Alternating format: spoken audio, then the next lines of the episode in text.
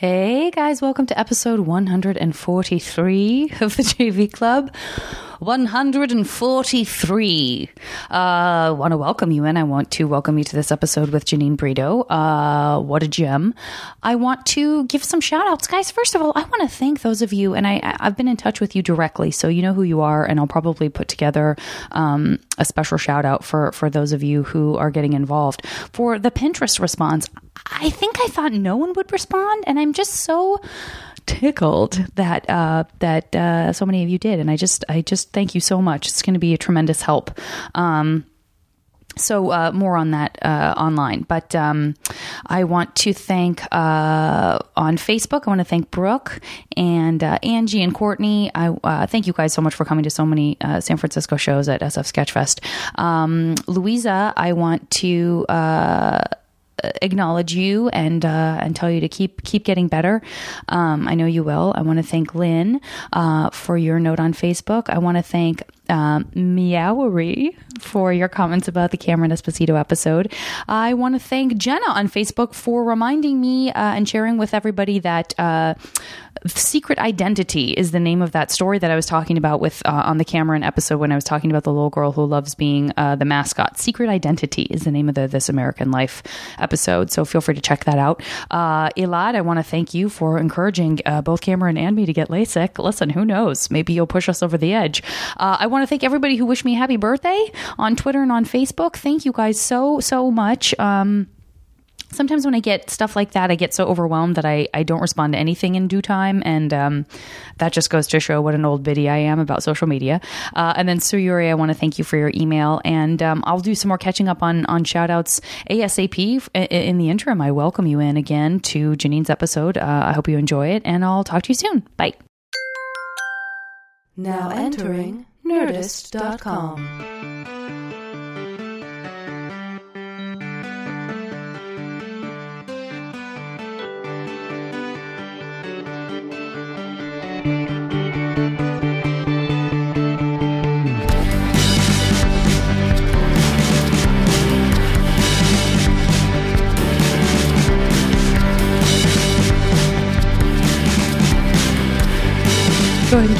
mic at comedy level.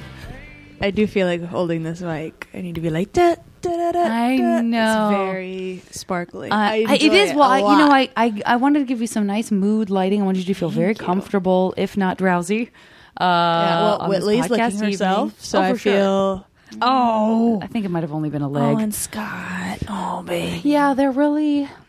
Look, guys, when Janine came in, she saw the dogs outside, which I'm always. What I try to do is put them outside first because what I assume is that people will be honest when I say, like, hey, would you like the dogs in or out? But if the dogs are already in, people Mm-hmm. They're like, feel they "Oh, have to no, it's fine." it's Right, fine. right. And then I get the vibe that it's not, which it's so I'm okay if it's opposite. not. I but you, I you were honed in on them, right and in. I was like, "Please bring these baby fluffs ready. in." oh, These sweet little baby sweet fluffs. little baby fluffs. They do have Ah. very like baby chick fur. Scott does. Yes, he does. He does, and he also has like a very puppy face, Mm-hmm. considering his decrepitude. That's a terrible thing to say.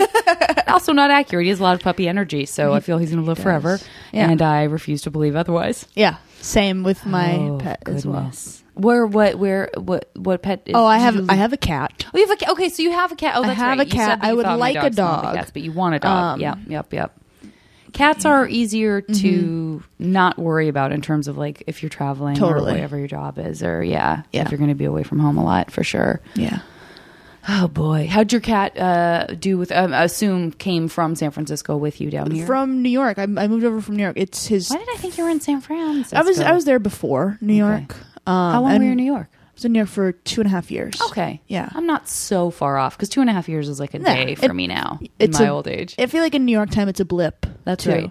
Um, but I was in the Bay for four and a half years before that. So, Okay. um, and sort of like San Francisco was my comedy school. Mhm. I where I where I came into my own. Oh, but you didn't actually attend comedy school. No. Because there are such places. Only the comedy school of life. I mean, Oh, I hate myself for saying that. uh, um, okay. but yeah, uh, his name is Professor Papa Meowington. I just call him Papo because I'm not Professor Papa. Meowington. Papo. Papo Meowington. Papo.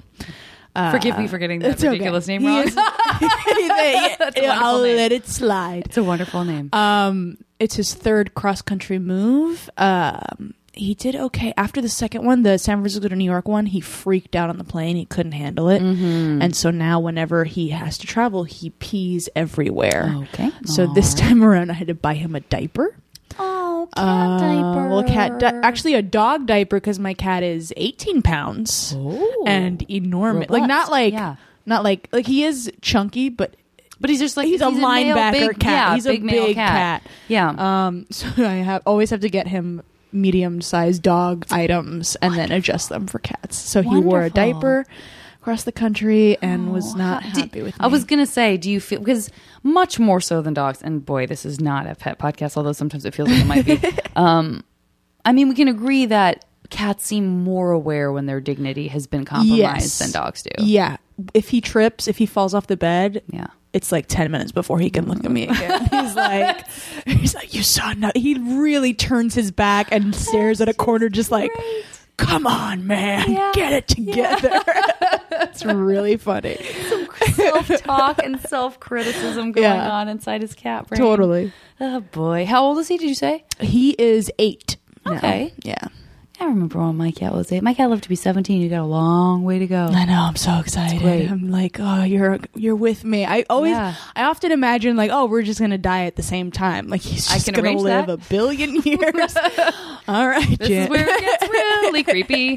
Listen, it's a tradition that I offer to kill all of my Dr. guests. Cat Vorkian That's right. to kill them at the same time. Hold on now. Let me let that sink in. Yep. All right, I think I got it. I think it's it's Yeah. in. It sunk in really deep, Janine. I'm It did. concerned. It I know. really sunk way Been in. keeping up with a lot of the at midnight hashtags. Got puns on the brain. Great, Uh, great, great, so great, great, great. It'll happen. Oh boy, Cat Vorkian. Sure thing. Sure enough. Um, have you? Did you have pets when you were younger? Like, have you always Um, had a pet? Have you were a pet person? It's ah, I have a weird. So my mom and dad they divorced when I was 8 um, and I remember before that when when we were uh, still a family. Uh, th- my parents would do this dance where my dad was like a huge animal lover, and my mom just did not want animals in the house. So they do this dance where like my dad would bring home a dog or two and be like, "Hey." Got the new family dog and I was like excited. I would bond with the dog and unbeknownst to me behind closed doors No. there was a fight going Oh, on. no. Where mom would be like, We You're can't have No, Okay. no, no, no. I have two siblings. Okay. Um by the time I was the baby. I was the All baby of the family when all this was happening. Um and unbeknownst to me, they'd be fighting, and then like a week later, my dad would be like, "Oh, the owners came and found." There'd be some story of like, Oh, no. "We cannot keep the dog." How many times did this happen? This if you had to happened estimate. like three or four times. That's a lot. And then the That's other like thing, two times yeah, more than I would ever imagine. Yeah. Um, and it was like, and then like another time, I, I remember in kindergarten, I was always like, I want a dog. I, I was dog crazy, and my family would drop hints and be like, maybe someone's gonna get a dog this year. Mm-hmm. Christmas morning, I run out into the living room, and it's a Christmas stocking with a stuffed animal dog coming out of it. That was my dog. Oh no, no, no, no, Uh, no, no. so really, like, so Oh. now with with dogs, especially, but all animals, I'm like, I need it. I need to take him in. yes, And yes. so, like, I can't go to PetSmart adoption days because I will cry in the parking lot if I don't bring a dog home. yeah. Uh, so it, childhood, no. And then after they got divorced, my dad finally was like, I'm having all the dogs forever. Uh-huh. so weekends and summers and stuff, I would be with um, my dog slash his dogs. Right. Uh, but at home, like most of the time, pet free house. Uh, but the interesting is, is interesting thing is now my mom and stepdad retired to Kentucky, got two dogs, and love them so much. Like the Christmas card was the dogs. Oh, yeah. Like they baby talk the dogs. They're Yes, very warm, and. I'm like, uh, I'm a little bit like, you just should have It's a done little this the too whole late. time. Too yeah, lots too late. too lots too like, late. Yeah. That's Yeah. funny. It's so weird. Someone was just telling. I don't remember if it was someone. I can't. I hate when I can't remember if it was on or off the podcast because I want to be like, you guys remember? Remember that person whose parents just got a dog? I feel like it, microphones were in hand when that story was told about uh, parents who just got a dog and and love their dog. And Yeah. now I am not totally sure if that's the case, but I'm sure someone is listening right now going, ah, Varney, yes, it was blah blah blah. um, but yeah, the sort of like, do you, are they also grandparents? They are. Okay. Yeah. So it's I was I can't like psychoanalyze Well, my way into like well it sounds like they gave themselves some dog grandparent grandkids. the psychoanalysis part of it that I do is okay. My my mom and stepdad, lovely people, like great parents. A little cold though, Mm-hmm. like a little distant. A little like they're uh, my mom's like Scandinavian, and they're both army children, so like a little Oh, distant. But with the yeah. Mm-hmm. dogs, they're just like face to belly. You know what I mean? Like Uh-huh. Insane. And even I, I get the impression that they don't particularly like children, even though they had three of them. Uh-huh. And so I feel like nieces, nephews, grandkids, they're like, all right, give us an hour and then we're done. But dogs, the dogs, they are like, we are locked in. Yeah. These are our I mean, babies. there are definitely people like that. Yeah. for sure. Yeah. and I mean it's a very different experience, especially. I don't know. It's interesting. I, everything that you just said. I have no right to psychoanalyze your stepfather and your mother. No, but I think that I there's do- something about like I like it because now we have something to bond over. Because I am just as Yeah. dog crazy, so now I like it because I'm like. At first, I was a little bit like, "What's going on here? Do you love these dogs more than you love me?" but now I'm like, "Yeah, let's go Yeah. crazy. Let's get them costumes. Right, Like, we're going, and they're into it. They're super into it. Even the it. costume part. Yeah. Isn't that so funny and great? Yeah, Yeah, Scandinavian. It's really that's really interesting. Icelandic is my mom. Oh yeah, Yeah. I like Dad's. Cuban. I really know very little about. These are the, the let me just go, ahead and exercise exorcise the Uh-huh. stereotypes I'm going I have in my mind and you can tell me if that I was right to, to exercise them or if I'm right but Icelandic listen I just imagine exactly what you just said somebody who is probably very interesting and bright Mm-hmm. and also a little standoffish and then Cuban feisty Yeah. feisty yeah, like that's it those are my two that's those all are I got those are very correct. um, very limiting Yeah, my mom my mom was Icelandic as my grandmother and then her dad is from Alabama. So it was like a southern Icelandic like like my grandmother, my Icelandic southern grandmother who was from Iceland lived in Alabama for ever since she married my my grandfather. Um lovely, awesome, incredible woman but like would do things like not be able to pronounce my name and never learn how to pronounce she'd call me Deneen. Really? Um, and stuff like like she would like at one point she turned to me because I never I was in the closet so I never had uh, any boyfriends or anything like that. And I remember in my 20s I never came out to her uh, in my 20s she turned to me and she was like you know do you have a boyfriend? And I said no. And she's like good no man no kids that's how I should have done it like saying that to her offspring Great, but so great, great. awesome Yeah. so like ah yes mwah.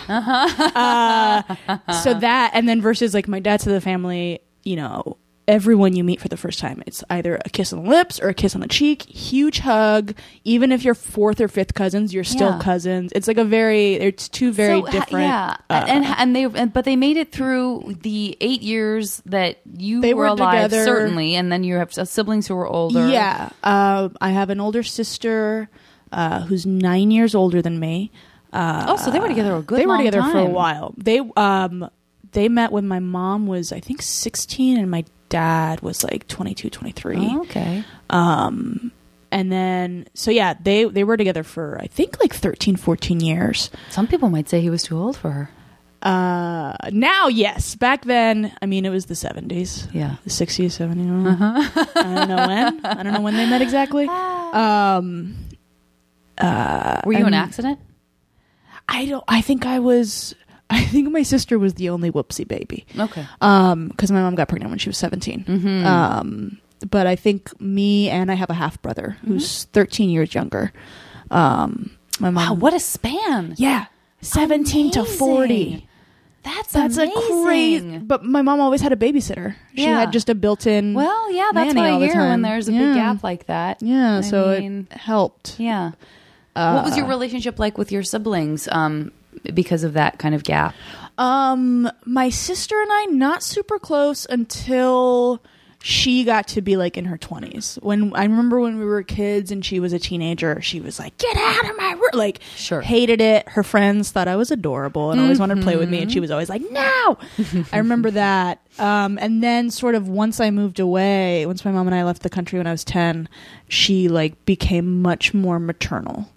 Um, and then my brother, my little brother, always very maternal. Um, like I took my mom to the hospital when he was born because my stepdad was out of town and and was always like third parent. That's cool. It's interesting. Yeah. You really, I mean, I don't feel like there are that many kids who get to have the experience of being both the baby and then like the super maternal older sister. Yeah. It's Yeah. really interesting. I, I- feel like that's extremely rare. I feel like I've had all three experiences because I was the baby for a while, and then my mom and I, uh, when she met my stepdad, lived out of the country, so I was like an only child essentially. Yeah. Where did you guys live? Um, so after I left Miami when I was 10, it went uh, Miami to Scotland, Alabama, Hong Kong, uh, Louisville, Kentucky is where I went to high school, uh, and then I went to then college in St. Louis and then the Bay Holy Area. smokes! What was Scotland? Um, well, my stepdad's English Okay. and does international liquor sales or did international Mm. liquor sales, and that's where he was working when they first decided to move in together. how was that?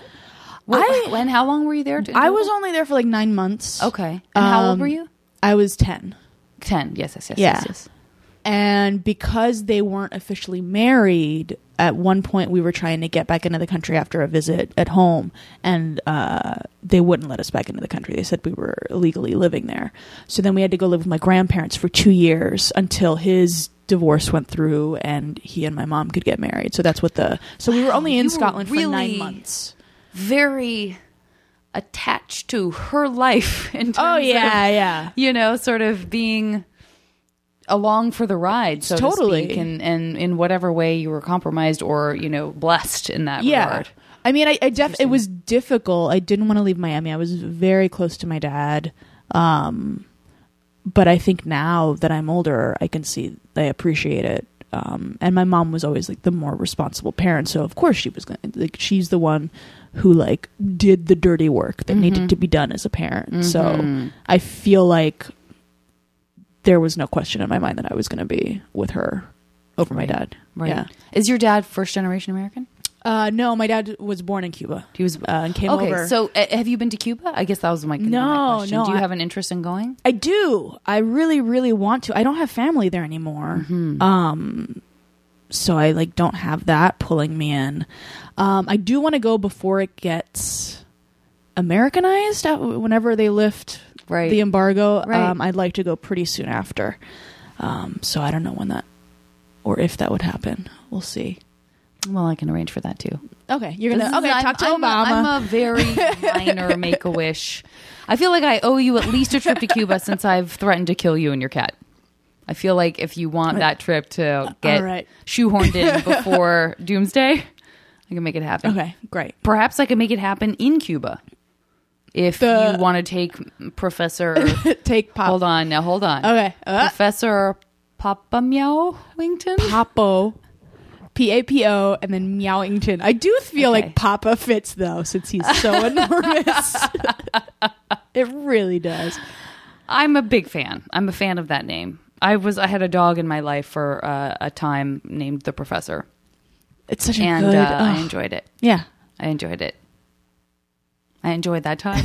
um, okay, so so for high school, then you were pretty much in the same spot, though. You were like pretty Most. firmly rooted. I was in Hong Kong for the first half of freshman year. Okay. And then uh, my stepdad uh, was headhunted for a job in Kentucky. Okay. So halfway through freshman year, we moved, but then How we was Hong stayed. Kong? I liked Hong Kong a lot. I still do. Um, Were you in a school with like a million different kind of races and social backgrounds? And Yeah, I mean, it, it cultural was. background. I went to the British school in Hong Kong, and so it was. I was one of the few Americans there because there was a separate American school, but it was way more expensive than the British school. So um, I went to the British one instead. Finally, something Yeah. America is more expensive. Everybody. Uh, we're leading the charge. Um, but yeah, a lot of Brits, Australians, Canadians, Japanese. How's your British accent? Chinese? I'm not insisting that you do so one. So awful. I'm just asking. I do a better uh, Scottish accent than I do. I would. I think British many people accent. argue that a Scottish accent is more challenging. So good on you. Yeah. Well, I guess since I lived there for a little bit. Yeah. Um, but my little brother has like a half and half. My little brother's accent is really cute. He has like a southern accent Uh-huh. that goes into like a British lilt. Okay, I got super. He's like, Let's call him. No, we don't. Call him. he. uh He's always like, um, Titi. Like he does that. That's my nick. My family nickname is Titi. Um, do you think that maybe we could go get some hamburgers? Like Oh it, like totally goes. It's and he so doesn't cute. hear it in himself. Like I don't think say- so. That's kind of amazing. I know. I love it so much. Do you have any? Or within your sort of all these different travels, and because you have such a diverse background, um, have you had the kind of yen to live outside of the country uh, on your Um, own? Yeah, totally. I mean, I have a weird thing where after if I'm in a place for more than four years, I get antsy and I'm like, when are we leaving? Uh, which uh, for comedy, just this is where I am now, and I need to learn uh, to live with it. But yeah, I, I think the only reason I haven't is because I do stand up. Um, Yeah, that's such an that's the- I mean, yeah. In terms of yeah, how do you take that? I mean, I, I, you could probably take that over to to you know the UK, UK or Australia. Yeah, yeah. and Australia. But yeah, in general, it's so fascinating to imagine. Like I'm always interested, even in, in even in Scandinavia, which I is so American. I don't want to say Americanized because that feels like it doesn't have its own culture, which it absolutely does. But um, and individual cultures among the countries, but seeing seeing uh, uh, quite a few people coming through Stockholm and you know Oslo and stuff like that. Yeah. Um, Yeah, yeah. Of course, like in my head, I'm like, oh, I guess, yeah. I mean, at this point, if you're if you're a country that has you know a preponderance of satellite networks and Mm-hmm. you're just watching American TV all the time, of course you would find the same things funny. Yeah. But I'm Like we've sort of set the tone for so long that Yeah. it still is Yeah. is pretty firmly in effect. But in my mind, somehow Yeah. it's like good, good luck. Right. Try to find to fitting in with the locals or whatever. Well, I think the other big thing is is that this still is the epicenter of the entertainment industry. Like there, even comedians who come from other countries are Yeah. are trying to get into the states because Yeah. this is where the money is. It's so funny Uh, too because I, I don't know if other people have this experience. Um, and and and you can tell me if you've ever had this thought because it's the antithesis of that. But I think when I'm at my most grumpy about being in the epicenter, um, sometimes I almost want to like do the absolute reverse and be like, I wonder if I would be a novelty in Australia. Like, Yeah. like to remove yourself from where everyone wants to be and be like, maybe I could be a bigger fish in a smaller. Well, when I reach those lows, I want to leave it entirely. I'm like, let me get the fuck out of here. Right. And, like just buy you're a not cabin. doing the in between. Like I'm yeah, just like, get like, out. negotiating with yourself. Yeah, like for a long time, I had the listing of really a mountainside cabin in Chile saved in my bookmarks, and when I would get really sad I'm and depressed excited about New our York, mash game. This sounds like you're going to have ample Yeah. uh, dream places and dream things. and this is when I, I New York didn't didn't suit me well, so I was very depressed there. And when I would get really sad, I would just look at that listing and go through the Boy, the get pictures of of like I Do you could have live. a Pinterest account? No, I don't. I don't. I That just got like Instagram. good for daydreaming. Yeah, and I'm I'm really bad at it too. But there's a JV club one, so you'll have one for your episode, like things we talk about. There will be visual Ooh. representations and like quotes and stuff from the episode. But yeah, I, that That sounds escapism. Like, Yeah. yeah, yeah, Yeah, That sounds like a, a really great place to kind of collect those that that world of sort of like I don't know if I should escape into that world because I definitely I would just live there. Like, ooh, I could. Oh heavens! could Well, that's also yurt. what you know. I think uh, some alternate reality video gaming kind of stuff is. Oh, too, yeah, right? Totally. Like giving you the opportunity to sort of disappear into into a place. Um, what what did you want to move to New York to begin with? If you don't mind my asking. Um. Well, I, I moved there because I got the job on Totally Biased. Well, there you go. Um. So yeah, that's that's what took me on. And then after we got canceled, I just kind of stayed a little bit longer. Um. Well, that's a great reason to go. My goodness. Yeah, yeah, yeah to totally. go with a job. Absolutely. Um, and uh, when you when when that was going on, still you kind of felt like I'm not fitting. I'm not feeling Um, it here. like I also, you know, I had wanted to move to New York because I heard, you know, you can get up so much and like you you grow so much as a comedian. And I feel like when I got out there, um, the hours were so long that I didn't really get to take advantage of that and Mhm. sort of uh, the show got canceled um, around the same time that an Australian woman absolutely destroyed me and broke my Mhm. heart. Things like that Um, happen altogether. It Ugh, seems. yeah. Ugh. And so when I did have the opportunity, I was at such a rock bottom that I like I couldn't write.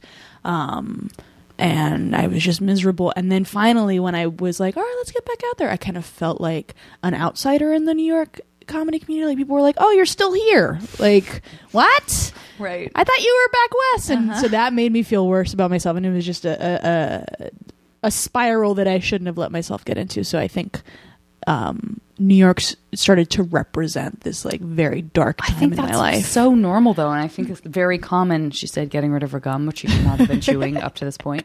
Uh, I mean, that, come on, that's not like. Is there? I've been talking about this a lot on the podcast lately, but I'm I and maybe forever, but um, but I really enjoy now um things that make me feel like ah, I don't have to worry too much because everyone's been there. Like that, your story. I think you're extremely unique and special. But isn't it kind of great that you're like, listen, I got my heart crushed Yeah, in fucking yeah. New York City, It and, feels I, and then I good had to to get out of that cold, cold place. Yeah, yeah. You know what I mean? There's like that's you're not the first person who's gone through that, and I Totally. think there's there's something very comforting about that. To yeah. me. Absolutely. It makes you f- like for the longest time when all this stuff was, you know, when I was in that place, I was like, you're such a fucking idiot. What's wrong with you? And then to, to hear people be like, oh, yeah, been there. Yeah. It makes you feel like, oh, yeah, this is just some, a, a, a common thing. It's a Yeah. trap pe- people fall into, and I'm not an idiot or crazy. for- Absolutely. And I think there's something that happens. There was something that happened for me when I can't mark when it happened, but I, and maybe the transition was gradual, but I really did as I aged, probably through like m- maybe sometime in my 20s. You can actually tr- kind of track the transition between being very frustrated by people saying like, "Oh, listen, I've been there and you'll get over it." Yeah. And and the frustration of being like, "Uh, no, I won't." Right. You're not me. I'm Right. broken in a very specific way. And to like eventually being like, I really need to hear this. And Yeah. I need to believe it. And I'm really looking forward to not feeling this. And thank God I have people telling me that there's another side to this. And it's funny. There's like whatever that transition is where you're like, I guess I don't want to wallow anymore. Right. I think it sort of happens. It's I think it's a common experience little by little. Someone was telling me, I don't know, it must have been like New York Times or one of those smarty smart publications. uh, a friend was telling me that they did a study and people sort of hit this crazy emotional low um, in their middle age, like in their 40s and 50s, where they think because it's like you know your your 20s and your 30s you're building up. You're like this is what i'm gonna do. I'm working towards it. And then you get in your 40s and 50s and you're frustrated with yourself for not reaching those heights. And then it tips up your happiness just skyrockets in mm. your old age because you're like you know what? This is all there is and it's fine. It's Yeah. pretty good. I have a pretty great life. And Yeah. you sort of take time to appreciate what you have. So it, it's like those little emotional roller coasters and hurdles i think kind of mimic your overall Mm-hmm. emotional ride. And, and sort of like as you get older you hopefully get wiser incrementally with all of these experiences that you have. And maybe you get just sort of like less patient in a good way with like negative thinking. I mean, yeah uh, these are broad generalizations because some people do get worse and Oh, more absolutely. angry and crotchety as they Right. get older. And I'm also wondering. I mean, now we're just talking about something that you can't exactly perfectly cite, and nor need you should be able to. But like, what a weird sentence that was. Um, but but I'm wondering if there's a difference. I can't imagine that it's like universally the same between men and women though, because I feel Right. like what happens a lot of the time in in straight and gay relationships, but I'll cite straight ones because they're sort of what we've all clocked and looked at for Right. decades. Um, is that you know it feels like what I understand to be true is like women start to kind of relax even more in their 40s and are like. I'm fucking great. This is Yeah, you know yeah, what? yeah. I don't you know what? I'm awesome.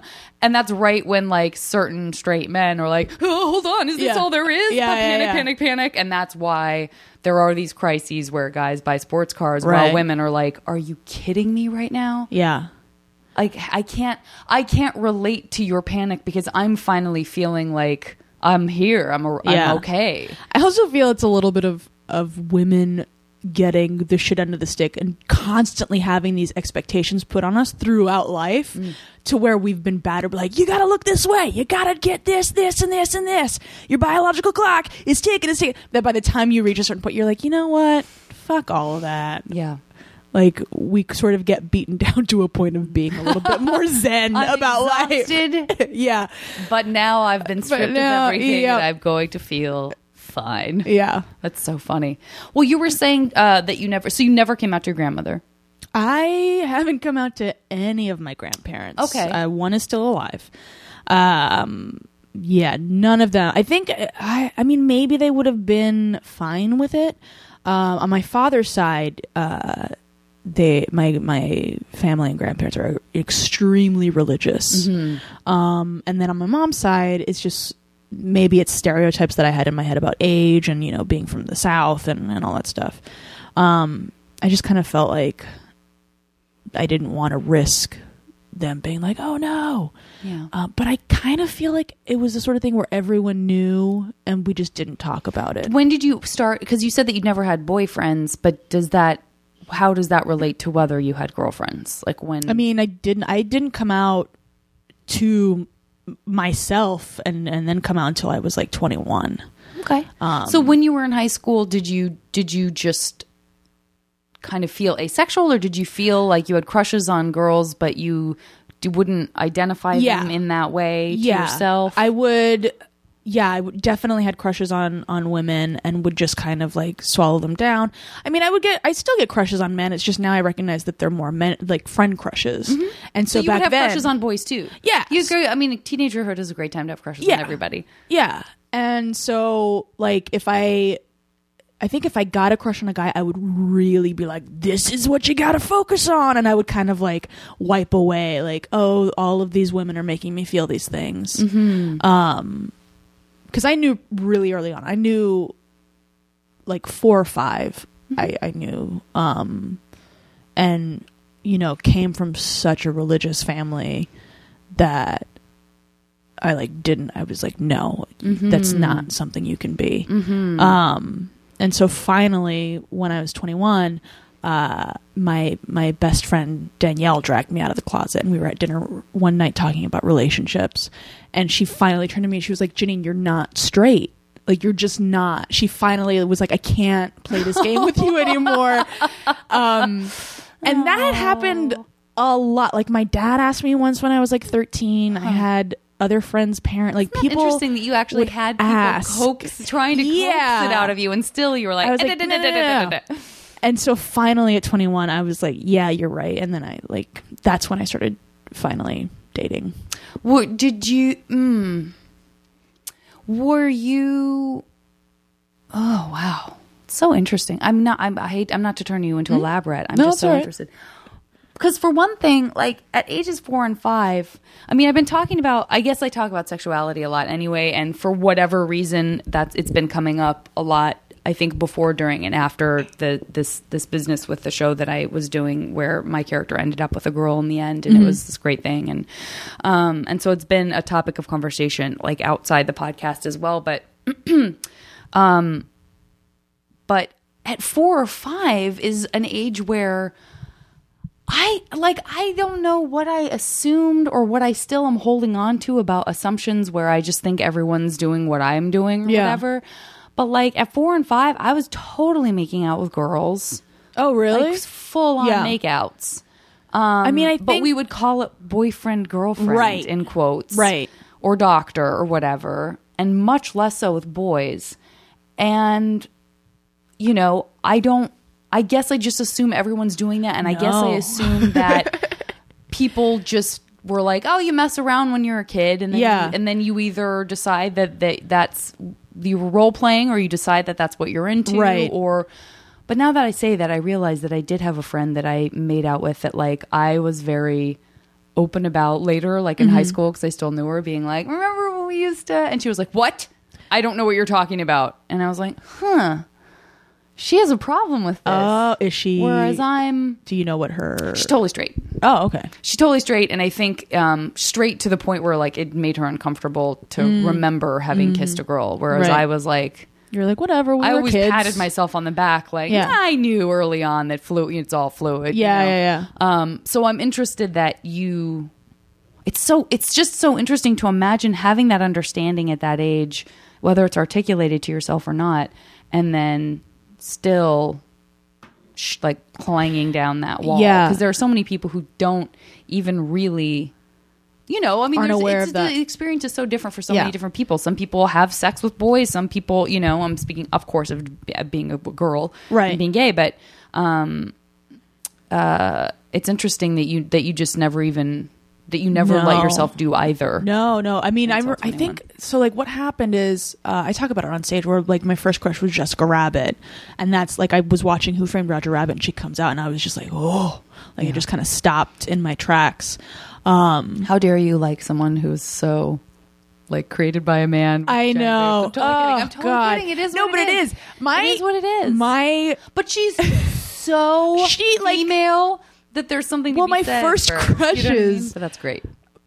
my first crushes were like it was Jessica Rabbit. She's very sexy. She's too. so, she was drawn with that pers- purpose. That's like, right. We're She's gonna give everybody way. boners. Like Yeah. that's what the animators thought. Absolutely, absolutely. Um, and then the second, my real life human crush was Peg Bundy on Married with Oh, Children. That's so wonderful. And, that's so great. Like hyper feminine women that they could like Oh. almost be drag queens. Like Right, that's how right, like that was. I was just like, oh, uh, Elvira, Mistress of the Oh, Dark. Like sure. the, like very. well, cleavage is a big Yep. deal, right? It was I very- mean, that's. Did you ever see? Did you ever get your hands on Playboys or anything? Like, No, I, I mean, I think once when I was like nine, but I was, it was like with my cousin, and he was showing me really quickly like his dad's uh, Playboys, and I remember them just. I was just kind of like, oh, okay, and then like I think he was coming in, so I didn't really get to. Yeah. I didn't get to get a good look at him. uh, um, I love it. Jessica Rabbit and Peg Bundy. How Oh. gorgeous. beautiful and so that was like crazy early on and i remember when i was a kid like i would wish on a star that i could be a boy. Like so like i knew women made me feel different. Yeah. and I, you know i was in miami. I was in cuban miami super religious. Like it was very heteronormative very like macho culture. And i remember like when i was a kid my older cousin jonathan who i like worshipped. He was a couple years older than me and was like the boy i wanted to be. We were making out with pillows and he was like oh my pillow is madonna or whatever and then i was in my head i remember thinking like i'm gonna one up him with the woman that cannot be topped and i told him my pillow is jessica rabbit and he freaked out Oh. and he was like you can't do that that's a girl and so i think like hearing it from him and then hearing it like at church sermons and stuff it was kind of grilled in my brain of like this is a bad thing to yeah. be Did you? Were you ever exposed to anyone gay in your in your life, like in your personal life? And No. then, do you remember being exposed to icons or you know celebrities who were gay before t- age twenty one, and thinking like, oh, maybe. I mean, like in could- high school and and college before I came out, yeah. In my childhood life, I was a huge fan of RuPaul, but I feel like that she is so campy that I didn't even like think of it as as gay culture. Um, but in my, I'm the first one to come out in my entire extended family, both sides. Mm. I don't know of anyone else in my family who's who's out. Um, and like I remember in high school and college being intrigued by lesbians. Like I was always too terrified to talk with them or hang out with them, but I would always just kind of be like, "What? Like what is that? Like wh- I want to know what you're about." yeah, Um, and I had gay guy friends, but I think they were so separated from me being, you know, of a different gender and Sure. and not sort of what I was interested in that I was like, "Oh, these are my buddies." right, right. Um, but also in Kentucky, in my high school, there weren't. There was like two guys who everyone could tell were gay, but I don't think they ever knew. They ever told anyone because Yeah. it was pretty conservative there Yeah. too. Well, what else were you into? Like, what were you? What what music were you listening to? And what was? And when you were in high school in Kentucky, by the way, mm-hmm. was there? um Did you get to? Eh, did you get to have any of that? Like, and by the way, I've just come from Hong Kong, and before that, I was in Scotland. Like, was there any intrigue, or were people mm-hmm. just like, "Hi, what's up?" I like at first. And I by the way, all due respect to Kentucky, that sounded That's how, very hickish.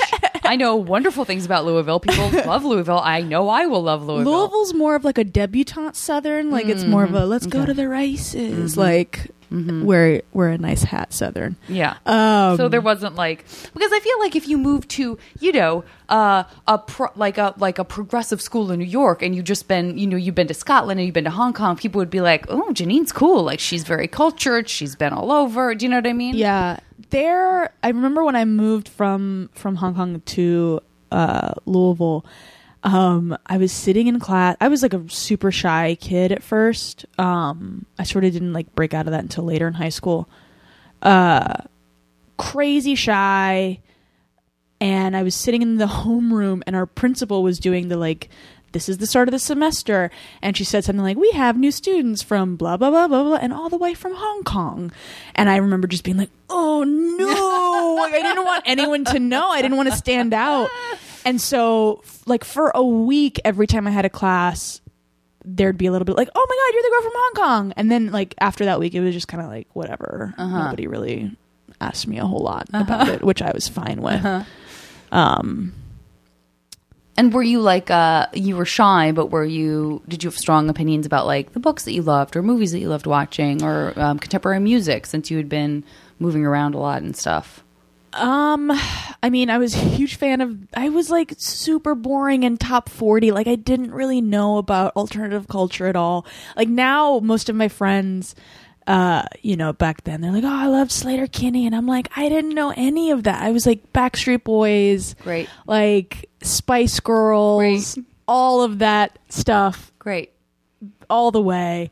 Um, like can't hardly wait america like it just was i like went to the i had a very suburban experience as a teenager And does you, and you know I'm asking you because you don't I wouldn't necessarily have expected that. Mm-hmm. No, right? So that's probably something you encounter from a You lot of people. think like with an interesting so you life. were probably like really into REM or whatever, Nope. and you're like real "Mm." boring real boring i mean well and I'm i was excited super, to now. I'm more excited to see high school pictures of you. oh god i was super into art. I remember like up until uh, i got to college i was going to be a portrait painter. Like my dad uh, was an artist and his dad was, was an artist. So i like i drew and painted a lot. Very solitary um, and i would do that. I was super obsessed with snl uh, Mm-hmm. in high school and would sit at home and watch that.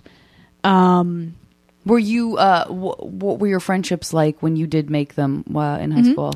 well Were Mm-hmm. i was you the funny one? Yeah, yeah, but only to my small circle of friends uh, in the beginning. So I had uh, a few little groups. I was a little bit of a floater. Like I had two very close friends, uh, Karen and Ashley, uh, but then I had like other little groups that didn't really hang out with each other that I could that I would go hang out with.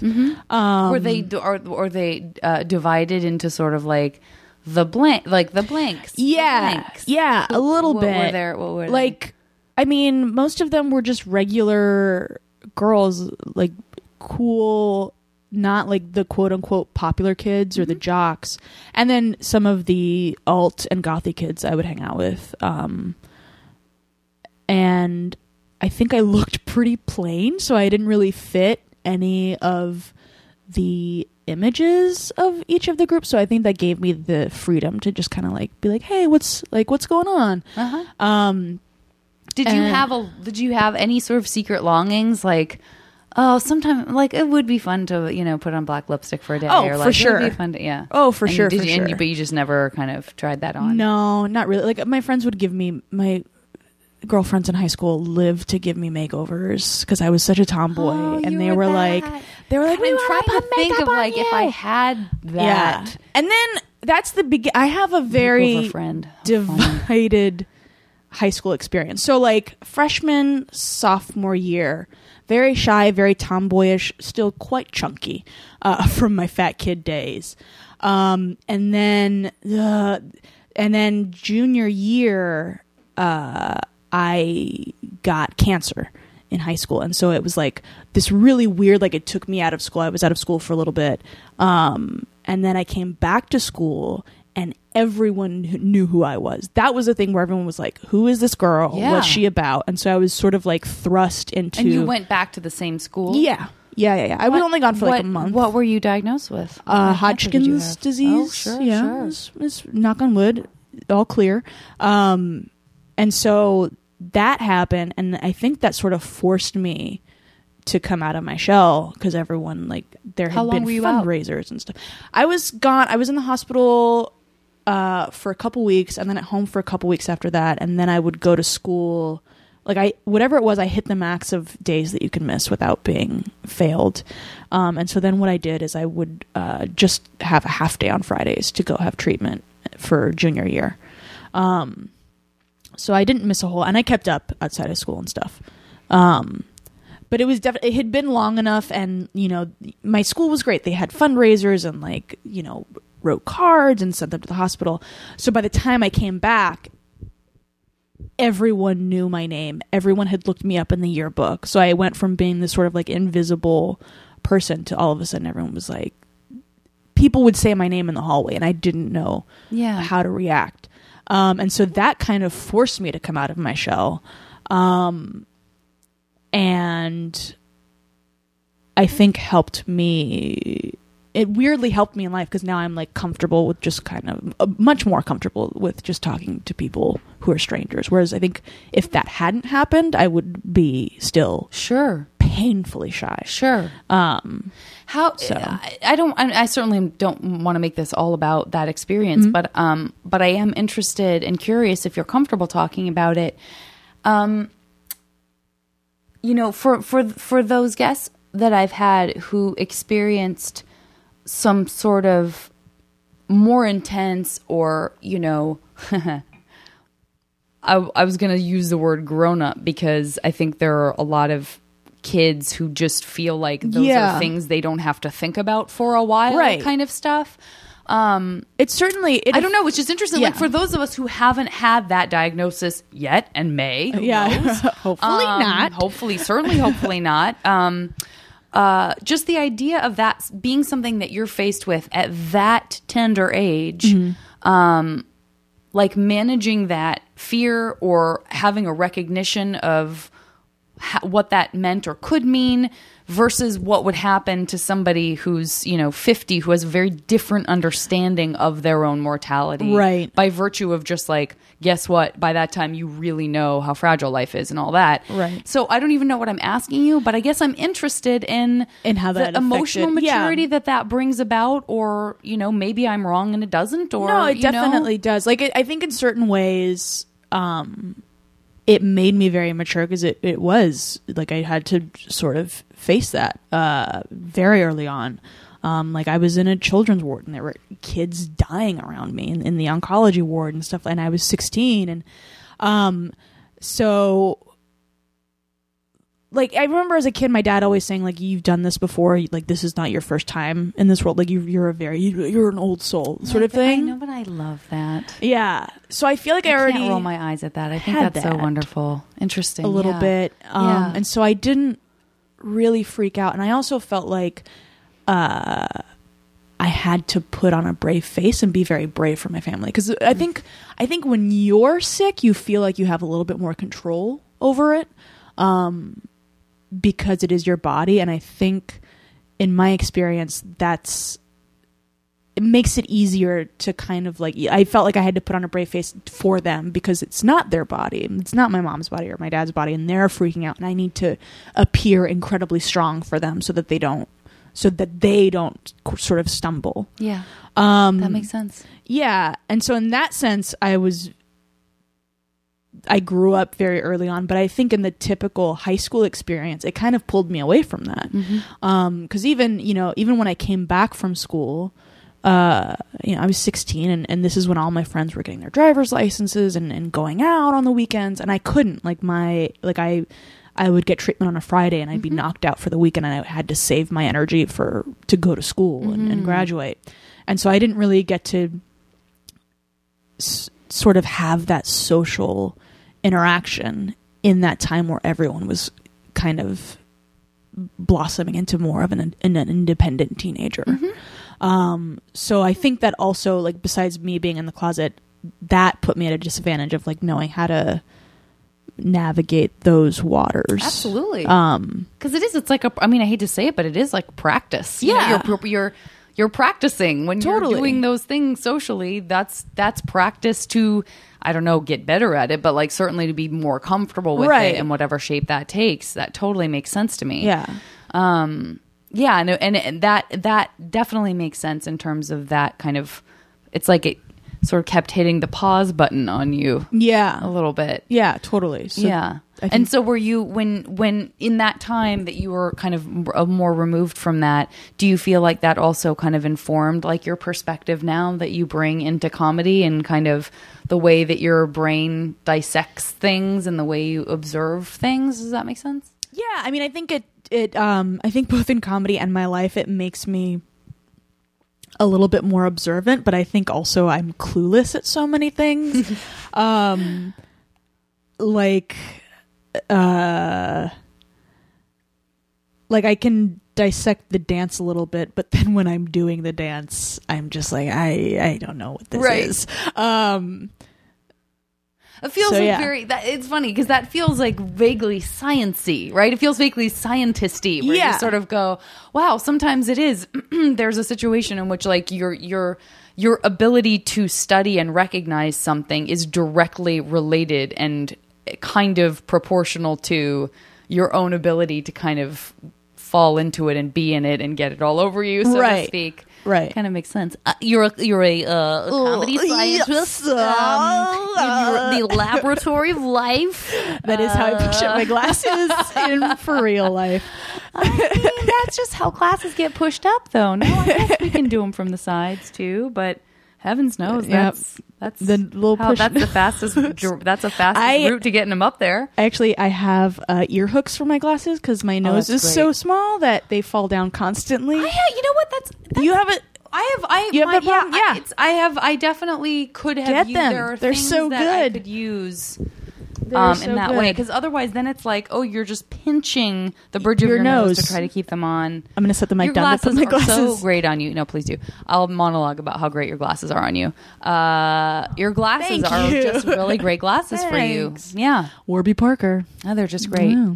Um, they feel like part of your face to me, and that's I don't know. if, I guess that's a compliment. Yeah, but I like that. Like that. look Yeah, that- like they're very great glasses. Like you notice how great the glasses themselves are, but the glasses aren't wearing you. Yeah, You're wearing the I know. glasses. I do enjoy. I've had people not recognize me when I'm not wearing my glasses, or more commonly if I'm not wearing a tie or a bow tie. Have you been Um, wearing a, a tie or a bow tie that long? I mean, you do. You, you look Yeah. I mean. I think since I moved to San Francisco, so since 2008. yeah, Um, it's a great look for you thank you. and for anyone. Thank yeah, But for you, fun. we're talking about you right now. super fun. Um, I'm gonna get into some mash. I think. Okay, What do you th- let's how, do it. how's that hit you? I'm not gonna call you Deneen because that is what you're. I it would make me feel. at is home. Icelandic is the is the J a, a Y sound and is that why she's just- instead of know. Janine she's sort of like I don't I just I just don't know. Yeah, I don't know either. I mean, it's weird because her last name was technically Jonas Dotter, Mm-hmm. so there's a J in her maternal last name. But like my friend Jonas, who's Swedish, is He Jonas. Jonas? there. Yeah, I think that's probably it. Then I'm I'm- just I've just been my detective work began and end and ended there. That's that was that was that fast. Um, all right, I'm going to start with this. Uh, I try to customize these categories for the guest at hand. The first one is going to be uh, a, kind of derivative of what you were talking about, because and obviously you have a great look. Um, but let's do three looks that um, it can relate either to when you were younger or even now that are extreme enough that it feels like that ship has sailed. But these are three looks that you could adopt later on. Okay, for for for whatever period of time, just for fun, as like a window in. Like, what would I look like if I had gone full on blah blah blah?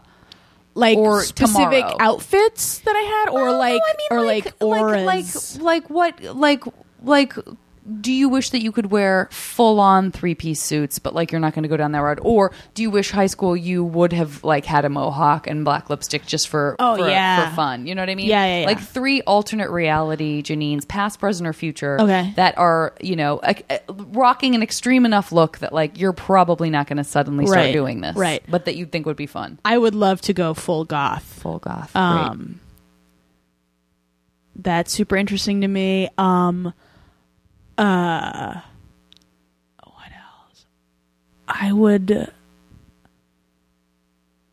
What about like a full uh Santeria, like totally that's like the like the Cuban Yeah. voodoo. Yeah. Just like full white like Great. like uh island of Dr. Moreau, Yeah. sort of like flowing white uh clothes. That's great. Yeah, That's great. that. Great, great, great. Um uh and I feel like opposite of me, like full on like like like Rita Moreno, like like uh Wonderful. I think Yeah. I'm just going to put Jessica Rabbit. okay, yeah, that's that's what that noise represents. Wonderful. That's certainly what it made me think of. But I love the Rita, Rita Moreno reference also. Uh, perfect. Okay, three um, three artists that you uh, that that basically are like. I know this is tricky because you know it's that thing where I bring up somebody and you're like, well, I think that person was a monster, but like imagine that these people are a a pleasure to be around. Three artists that you get to sort of be in their presence when they're in their process. Does that make sense? Like a painter or a sculptor, or like you get to sort of like sit and watch Monet. da, da, da, Oh, or you get oh, to, visual like- artist. Yeah, Oh, okay. I'm Um, going back to your portrait Okay. days. Yeah, yeah. My favorite painter is Lucian Freud. All right, wonderful. Um,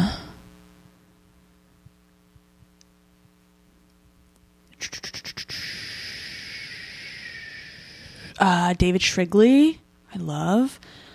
Um, and oh, who would be a crazy monster person that I would actually be interested? Like I don't like like I understand Rodin, for example, to have been Rodin, Yeah. to have been like a misogynist, and but there's the part of me that actually wants to see that happen. Like there's part of me that wants to see Camille Claudel and Rodin, Right. Like to see like oh she really did do all of your best stuff or whatever, just to like solve that art mystery kind of. Thing. I would I would like to do a Pollock because he like smokes over his piece. He's just so like, "Roar." yeah, absolutely great great great um okay next one is uh uh three fictional places that you would have a vacation home. Like they don't exist. like they exist in film Oh, and literature Um, cartoons or i'll extend it to be it could be like on another of our own right. Oh, Toontown. or- Toontown for sure.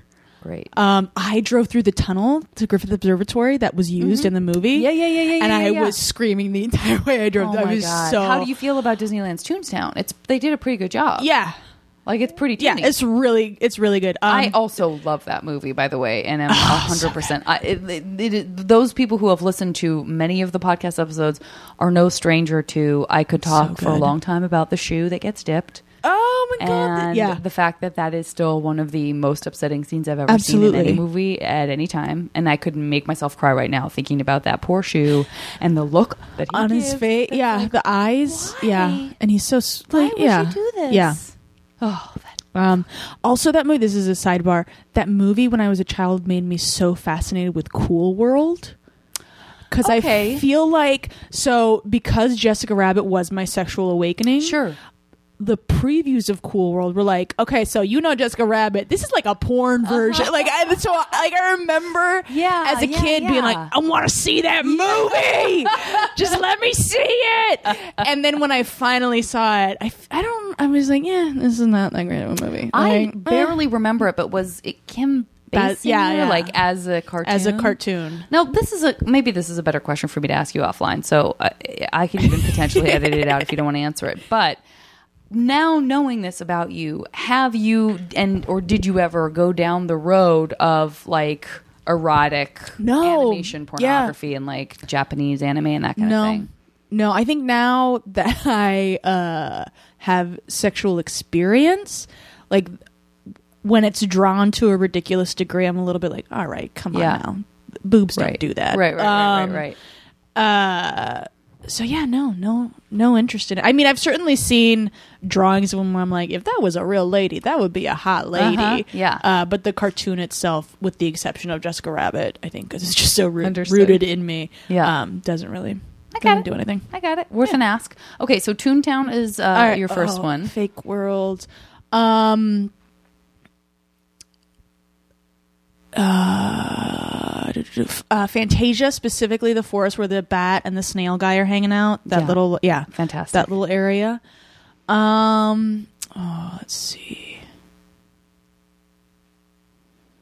God, Fantasia has definitely come up on the podcast too. Ah, so good. because I had a weird sexual fascination with the like centaurs. Like, Oh, really? oh, what's what is happening? How are they doing it? Anyway, I've talked about it before, but anyway. Or no, no, no, not not the Disney Fantasia, Neverending Story Fantasia. Oh, Yeah, yeah, yeah, yeah. Oh, That's the name of the land. Fan- Fantasia. yes, it is. Um. It is, and in the book, it's like Fantastica, Right. Which is like a weird.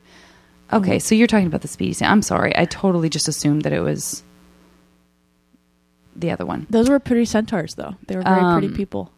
Yeah, no, uh, I'm all for the Rockbiter and the snail and company. Yeah.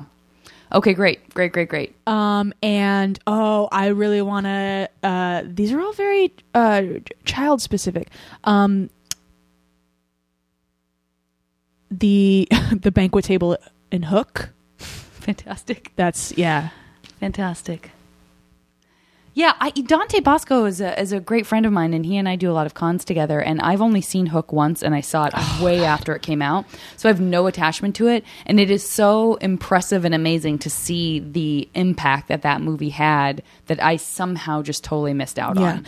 it's so it's weird. I still have this feeling when I watch the movie of where like I kind of almost when I watch the movie, I feel so sad for Maggie Smith's character, Wendy Darling, because you can tell that she loved this man so much, and then for him to fall in love with her daughter, it's just like, oh, I have that a lot. Like in the in the Sword and the Stone, when I was a kid, I couldn't finish that movie because I would cry so hard when the lady squirrel. When the boy got turned back into a boy, because she would cry because she lost her love. So like oh that, my God, you when and there I are those characters, of the same cloth. when- Forget it. Yeah, like you can see in Maggie Smith's eyes and Hook where she just has this longing for this Oh, man who's now so much younger than her, but Oh, God. it's just like the timing. I hope you wasn't never saw. Somewhere in Time. No, I didn't. Never see it. never see it. Ugh. Just all about lost Oh, love. there were and- so many movies that my dad would be like, "I think you're ready to watch this," and then I would watch it, and he would have You'd to be stop destroyed. it. He would have to stop it after a scene, and I would be like hysterical, like like not like when you can't cry enough. You can't get enough of how sad you are out. Yeah. What an emotional child I was. Same here. Nowadays they would have been like, let's put you on drugs. um, but back then, boy. yeah. It's like those fleeting things that they put in movies when you're like, no. Well, I mean, it not had to be taken moment. out of Bambi. Like there was no, like, Yeah. they showed it. I mean, I'm it was too young, but like they showed it on the big screen again for Right. like young kids to see Yeah, in yeah. the 80s or whatever. And my dad took me, and I was like carried out when Bambi's mom was shot. Like, there's no movie after that. Yeah. Not to even get into Life of Pi because I probably never should have seen that movie. I haven't seen that. Oh, Uh, movie that- I had that's the first movie in a long time. I'm sure I talked about this before, that's the first movie in a long time where I had to stop the movie and was like, I'm not okay. Like, Mm-hmm. I need an hour to really not be okay, and then maybe I can return to this That's movie and watch the bulk of it because it within the first like 15 minutes that I was like, I'm not okay. Like, I'm, Yeah. sh- I'm sobbing. This was in theaters. You had to walk out. No, I knew I'd Oh, okay. been told by those in the know not to see it in the theater. And just uh, on a whim, I was like, uh, when it finally was out, I was like, I can handle this. Come on. Yeah. I, I the couldn't. last movie I cried in theaters in uh, was uh, Guardians of the Galaxy, Perfect. Groot, and then I cried that like after leaving the movie throughout my day, um, because Groot isn't a real person and I cannot marry Listen, him. I cried my eyes out for Groot also. yeah, I was very, very upset. And I agree with you. Like, I it's very upsetting afterwards. I completely agree. like just this realization of this character that I just fell in love with because they're so good and genuine, and I I was like, I know. cannot marry this tree person because I they don't exist in real life. oh, God, Why, like I am just really like, get why it. would you make these characters so lovable? All right, listen. That's, Yeah, This is my okay. next my Uh, next category.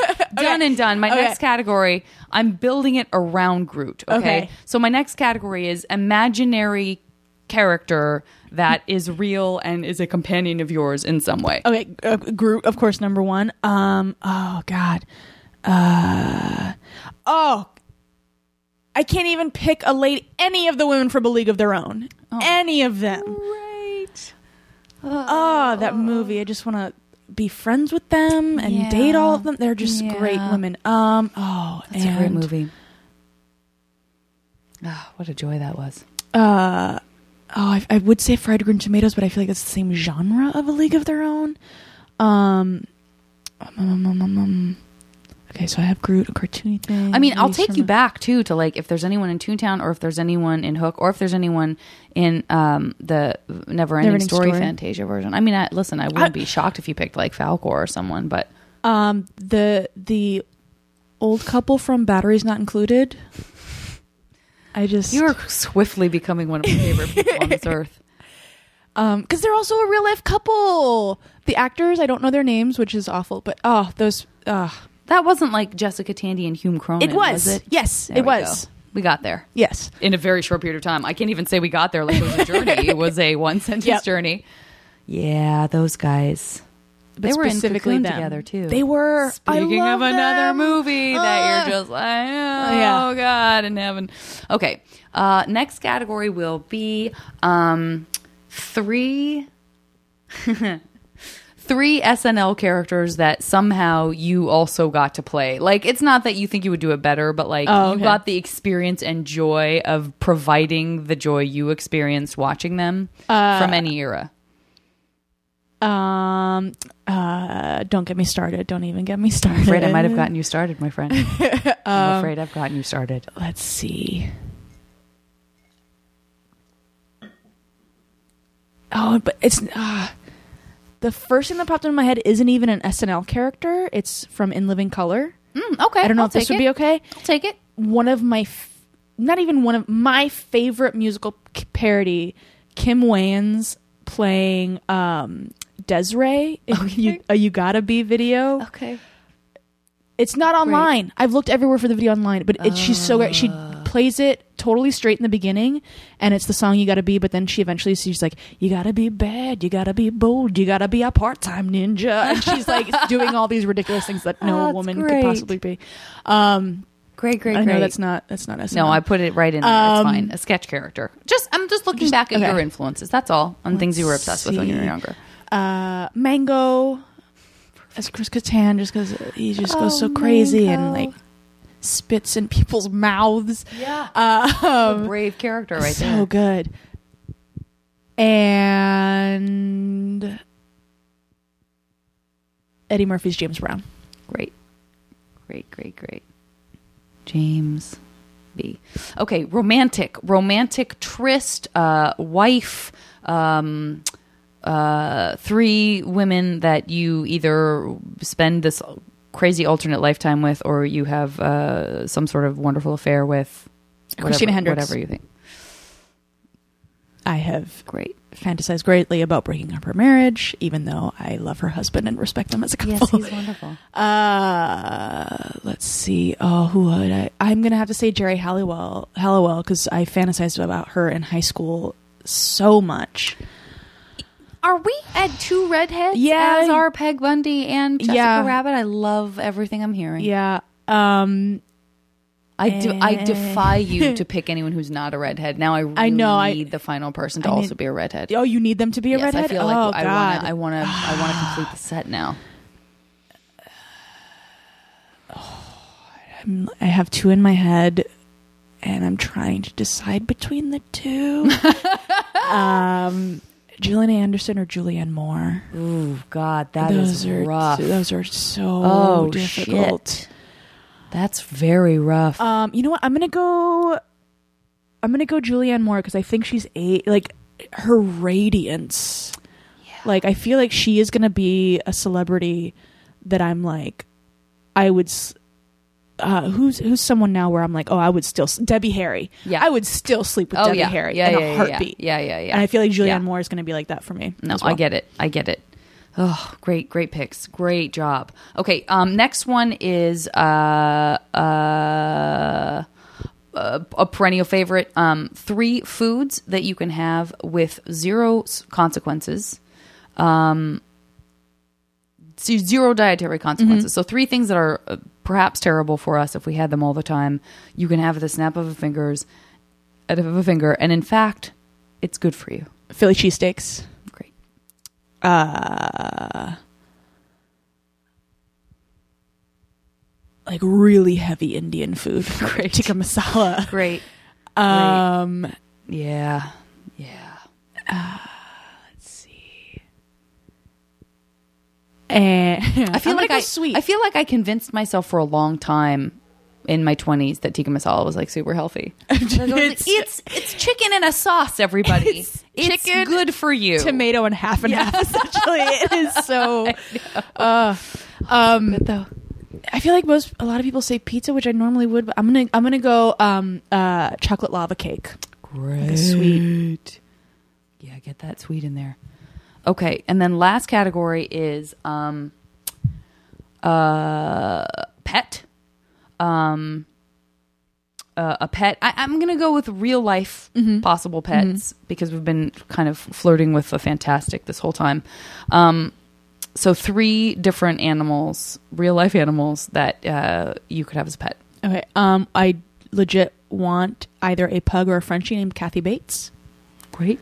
Uh, let's see. I would love to be able to have a lion as a pet. Great. Great. And the last one.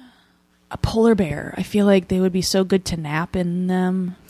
Like In them? In the, like they would lie back and just be a bed for you. Agreed. Listen, my character on the cartoon I was on had a polar bear dog combo, and uh, many's the day I wish I could hang out with that creature. Um, okay, so I'm going to pause this. Uh, oh, hold on.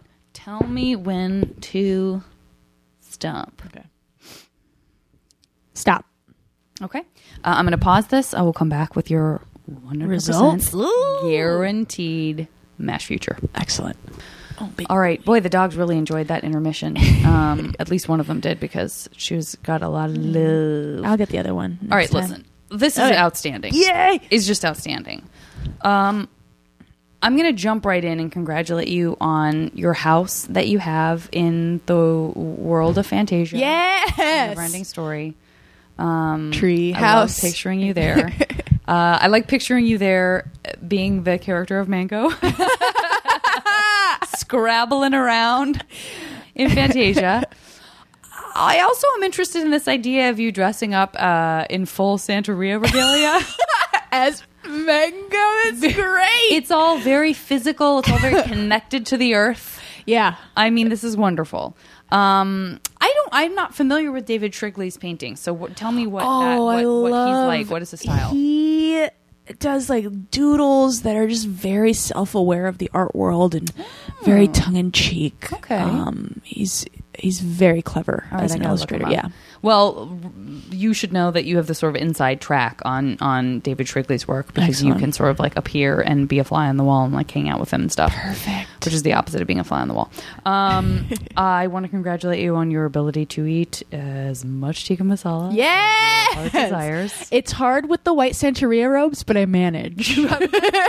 you know what? I, you know who probably make like I, I, this is the this the the creature that is catching any uh drippage is uh your pet lion. Yay! Um, I want to congratulate you on your uh passionate affair with Geri Halliwell, Mm-hmm. Ginger spice. but and I do feel I saved best for last. You got Groot. I got Groot. Yeah. Oh, got my tree partner. I'm oh. so happy for you. I am Oh. as happy as if it were real. and he he is so happy in the Fantasia Forest too. He- that, well, yeah. I want. I almost said it then, but then I was like, I gotta save Groot because it's such great news. How can I Yeah. not save it for last? Oh. But yes, he's so happy. We're there. soul barks. Like that. You know what I mean?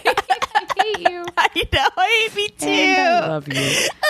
Oh my God. You got Groot. I wish I had a t shirt for you that said, I got Groot. oh, some podcast listeners, please make it. Oh my God. Please do. Uh, this is wonderful. Um, this was such a treat. Thank you so Thank you. much. I am s- delighted that you're here in LA. I hope that it treats you uh, as well and, and, and better than it's ever treated anyone, frankly, because you. you're tops. Oh, thanks, Um, Janet. Thanks for having me. And uh, and and uh, where where should people look for you? Where do you want Um, on Twitter, etc.? yeah, I mean, I'm I'm on, I'm most active on Twitter. It's just at Janine Brito. great, Yeah. easy peasy. Guys, you know how to spell that because you have the episode in your hand that you're listening to right now that has Janine's. Uh, do not spell it Deneen or D. Yeah. um, perfect. Excellent. I can't think of any other way to end this podcast than I to once Groot. again remind you that you I got, got Groot. Groot. I'm so You got happy. Groot, everybody. Yeah. Talk to you next time on the podcast.